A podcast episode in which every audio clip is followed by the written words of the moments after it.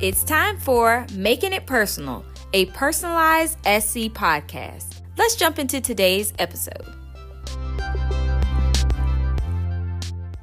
Hi, everyone. Welcome back to another episode of the Making It Personal podcast. I'm your host, Carrie Fersner, and today I am joined by some very special guests from College Park Elementary. We have Carrie Martin and Lyndsie Baker. Welcome, ladies. So we'll start by having you all introduce yourselves and then we'll jump into the conversation. I'm Carrie Martin. I've been um, teaching for about nine years and I am a special education resource teacher. My students are in third, fourth, and fifth grade. All right. Um, my name is Lyndsie Baker. I am a kindergarten teacher and um, I also have the EL population mixed into my classroom as well. And so it's a it's a fairly good mix of kids. Awesome. Well, we're so glad to have you guys here. We'll start off with this question. Um, how are you? I know that's a loaded question, but let's start there. Tired. I can imagine. This year is a lot. yes, I will agree. But we, I mean, knock on wood, have turned corners in my classroom, and I feel like we are on that good uptick right now. And I'm just going to ride that wave for all it has. Absolutely. Um, a positive for me is that I have a really good group of kids this year who are really putting forth their best effort, which is um, amongst all the challenges that we're facing and the absences from quarantine and all that stuff. Whenever they come back and whenever they have to learn from home, they are giving it their all. Well, that that's awesome right there. That's awesome. Thank you, ladies, for sharing that. So I kind of wanted to start the conversation off by asking you all how you got introduced to personalizing student learning in the first place. How did that start for you all? I was part of the um, the cohort at um, in 20 i think it was the 2018 2019 school year i did the cohorts a and then b got interrupted from our covid so we didn't get to do the whole thing so that was how i got introduced and we started um, we started with the um, the Empower book, and I mean, it was I've learned so much just getting started that way. Uh, and then we started to do some work here at our school, uh, and I was able to actually like apply some of the things that we had been talking about at the Office of Personalized Learning. So that's how I got started. What about you, Lyndsie? Um, I was actually part of that same cohort that Carrie was a part of, both A and B, and that's um, where I got started. And I had taken, I was trying to get my renewal credits, and so I had taken a course on um, just personalized learning and watching how it was being integrated into classrooms.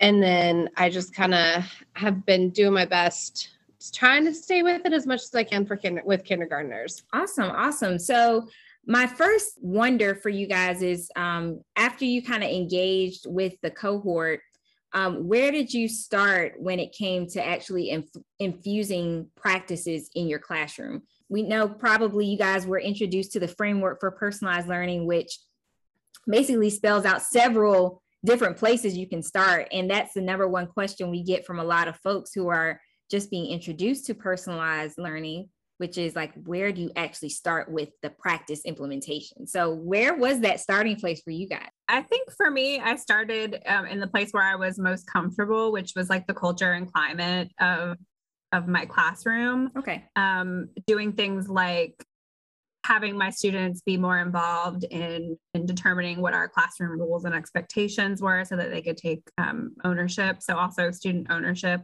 was something that i tried to jump in with um, right away. So I think um, since I was already uh, kind of comfortable w- with the um, the more social emotional aspect of it, um, that's where I started. Um, and trying to get my students to be more self aware when it came to those kinds of things too.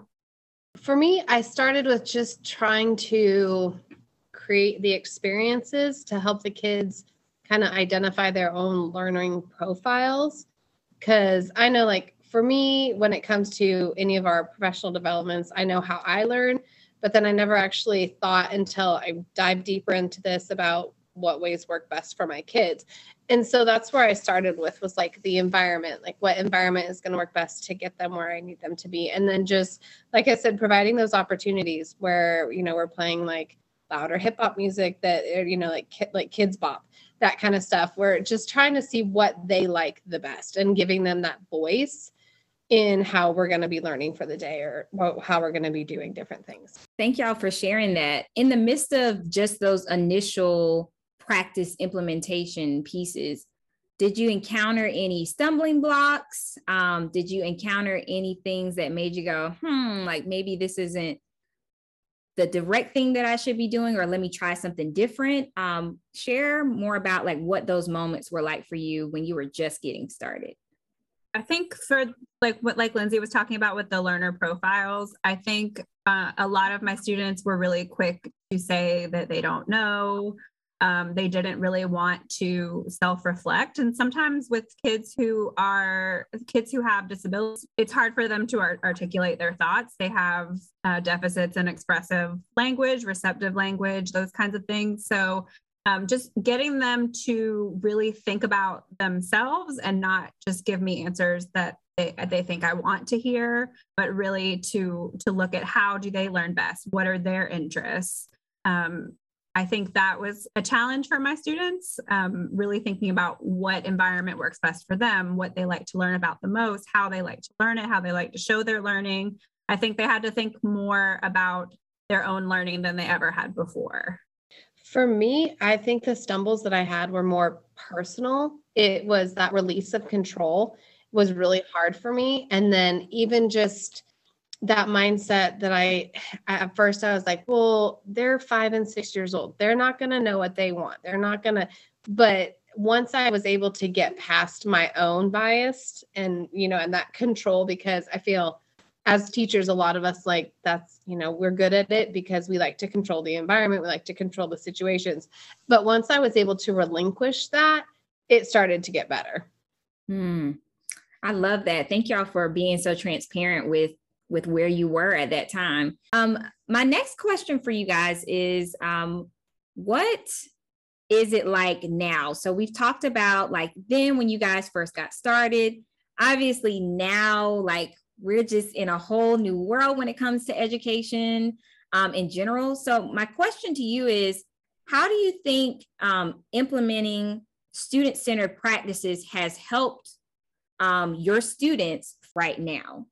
are you able to see any benefits in making those shifts um, early on or even continuing to make those student centered shifts right now during this time in education? So I think um, for my students and for me, we are pretty much exclusively using learner pathways in math. And it is really helpful when student, I have students who are coming in and out constantly who have to go out on quarantine and when they're gone um, they they do have the option to work from home when they are an official quarantine student um, but a, a, lot of the time with our student population it doesn't really it doesn't happen. They don't have the support they don't have the resources for whatever reason. Um, and also many of my students don't learn best that way. So when they're gone which can be sometimes they have to quarantine for up to 20 days which is a huge chunk of time. So when they're gone, they're not continuing to miss really important things that we're doing because when they come back, they jump right back into where they left off, where they were. So it's not like they missed a whole unit. Um, they did miss some learning time, most likely, but they're not falling behind. They're picking back up where they left off and continuing to move forward. Um, I'm a resource teacher, so I supplement what is happening in the general education class. So, in addition to dealing with students who are having to be out on quarantine, I'm also working at a different pace than the other teachers who are not necessarily using these pathways. Maybe they're just not at that point yet in their own journey. Um, so, I've had to shift my thinking there because I'm teaching to mastery, and it has taken me a long time to be okay with that. Um, I have priority standards that I'm focusing on, and we don't move ahead unless we have mastered or we've come to a point of frustration and we need to take a break and look at it from a different angle. uh, which does happen sometimes. I'm not going to have a student be stuck on the same the same part of the pathway for a month if if they're frustrated if it's not quite working the way we have it set up then we move on we come back and try something different but i'm not just going to push a student along because the pacing guide says it's time to move on so that has been a shift for me. That's been a struggle. I i still get really stressed out when i think about it but it's okay. Thank you so much for sharing that perspective carrie. Lyndsie did you want to add on to that?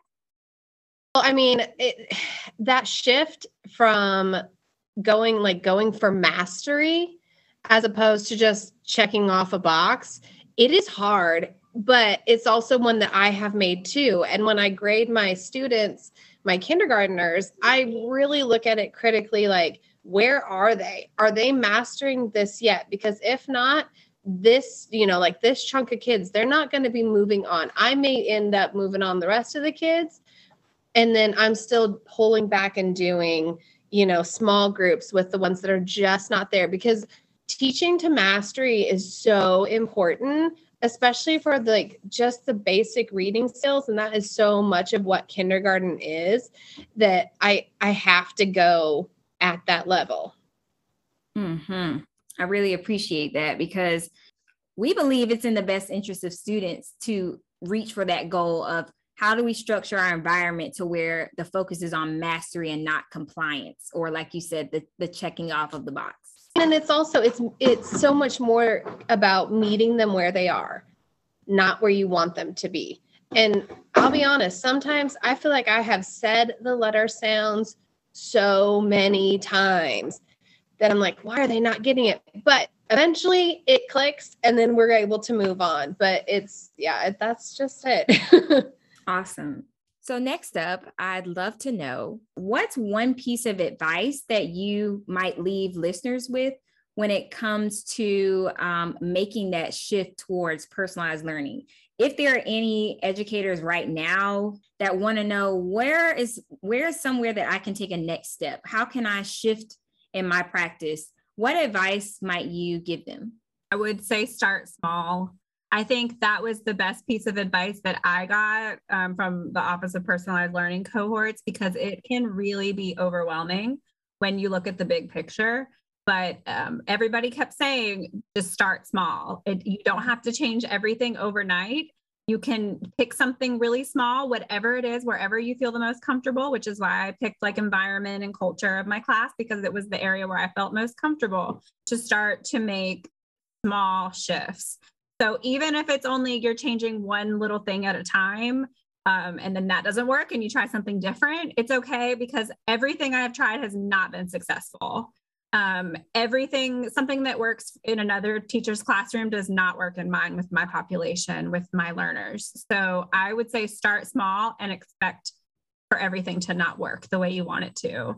And don't get discouraged because it, I think it's really worth it in the end. And it's worth it in the beginning too. When you're just starting out small, those little changes make a big difference too. So, whatever direction, however fast you're moving, it's in the right direction.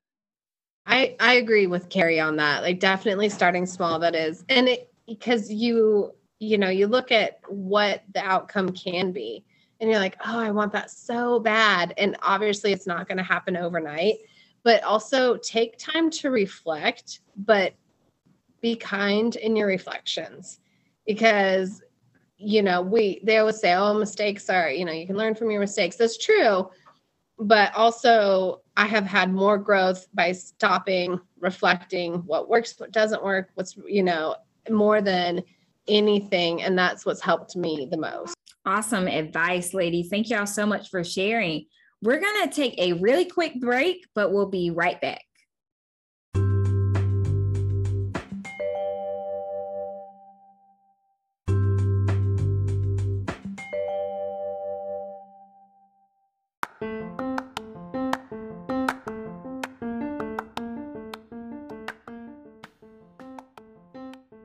you heard about our profile of the South Carolina graduate competencies?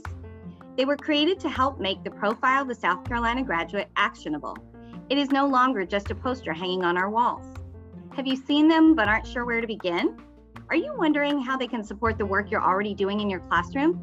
Are you wondering what some first steps or possible entry points might be for teachers in your school or district? Then you are in luck. The South Carolina Department of Education Office of Personalized Learning, along with our redesign partners, presents The First Steps, a teacher's guide to competency implementation. Our hope is that this guide will serve as a tool for teachers who are starting their competency journey. One of the beauties of working with competencies is their flexibility. So while we provide a structure with resources and teacher examples, this is not a rigid process. You may find yourself moving back and forth between steps or even skipping around, and that is okay. Select pieces from different steps that you want to try and don't beat yourself up because you're not doing it all. Our pilot teachers have recommended starting small and building as you grow. Good luck.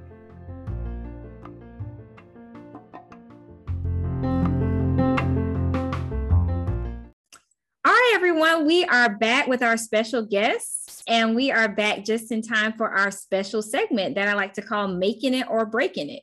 So, ladies, I want you to either share a make or a break. And a make could be something cool that you've seen happening in the um, realm of personalizing student learning. Um, or you could share a break, which could be a concern, a barrier, or something that we as educators should let go of to give personalized learning a chance for students. So, which will it be, make or break? I'm gonna say break, and I I don't want to like beat a dead horse, but my I think my biggest challenge and what I've seen affecting my students the most is that in their general education classes, and I don't mean this as a criticism of the teachers because everybody's on a, a different journey, and it really it I think that the push to move students along um, regardless of of mastery and whether or not they're ready. It it doesn't really necessarily come from the school level. It's a bigger it's a bigger issue in education in this country. So I'm not putting I'm not trying to put blame on any teacher because I don't mean it that way. But um, I think when fewer of us are working towards mastery, it's really challenging um, for our students as a whole because when they're really successful in but then they go into their other classrooms and they're working on something that we haven't gotten to yet because they haven't reached the level that they need to be on to understand a higher level skill. It can be really challenging for the students for their other teachers. Um, I, I think that that i think that we as as a as a nation as a state need to look at um, mastering content rather than surface level um, those kinds of, of of things because that's not really learning um, and it impacts the students across their entire educational career and beyond. Thank you for sharing that carrie what about you lyndsie? Make or break? For me it was is a make and it's um flexibility and just being flexible flexible not not just like in the practice but being flexible in even my daily schedule. And some days i might not get to everything but if we have as a classroom dove deeper and i've gotten like great conversation and great interaction and just even if it's about something that isn't exactly what we wanted or what I had geared towards, but I still got something good from my kids, I take that as a win because it is, I have engaged them, I have met them where they were, and we've had a really great time to socialize as a group and build that better community. And so just the flexibility. Some days I don't get everything done, and I'm okay with that because the kids still learn something. Hmm. And to that point, that kind of makes me want to ask a final question to you all. Can you think of any um, one story of a student that was impacted by your shift in student centered practices? Can you think of any story that stands out to you um, from the top of your head that really kind of drives you to continue in this work? That's a hard question to think of on the spot. I've seen so many good things um, and th- I think that every, I would say every teacher that I work with at this school has been adopting Um, and they have definitely taken the leap into getting started with personalized learning, and everybody's at a different place. Um, so I think that so many of the students at my school are being positively impacted by that. I think I'm, I'm really proud and happy to see everybody really doing something um, when it comes to personalized learning. Um, I know my own students, it's really good to see how proud and accomplished they are when they are able to move a level on their math pathways. Uh, and I, I don't have any one specific student because it it really has been happening across the board. Just the excitement and the celebration and the understanding that it doesn't really matter where we're starting. Um, the fact that we are making progress is is what we want to see, and I'm seeing that that same mentality more so school wide than in the past. And I think that that's a really good shift that we're making the the progress um, the celebrating of progress and effort. Yeah, I mean, I'll I'll agree with that. There's not really one student in particular, but just for me, what has been very rewarding is when I've got those older kids that were my in my class that still come in and are excited when they've you know moved up on their reading scores and they want to share that with me or you know their math like they've done really good. And or they even even just getting a note from one of my previous students that like struggled with writing or something like that. And then here's it is years later i get a note in my box dear miss baker you know i just want to tell you that i appreciate you or i loved being in your class is all of that kind of stuff just it makes me want to continue because I am getting to know them on such a deeper level. Absolutely. Thank you guys so much for sharing that. The last thing I want to ask is where can our listeners reach you all or follow you um, or contact you to learn more about your journeys?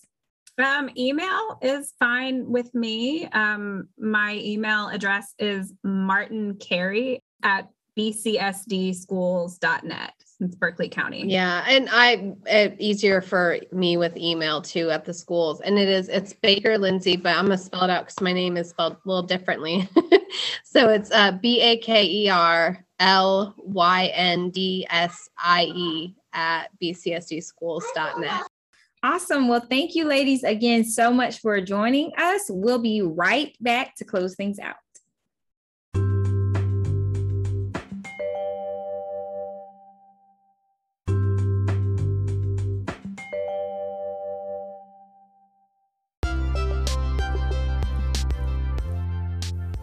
Thanks again for tuning in to today's episode of Making It Personal. Connect with the Office of Personalized Learning by visiting our website, personalizedSC.ed.sc.gov. If you enjoyed today's episode, don't forget to subscribe, share with a friend, and tune in for a new episode every month. We'll catch you next time on Making It Personal. See ya!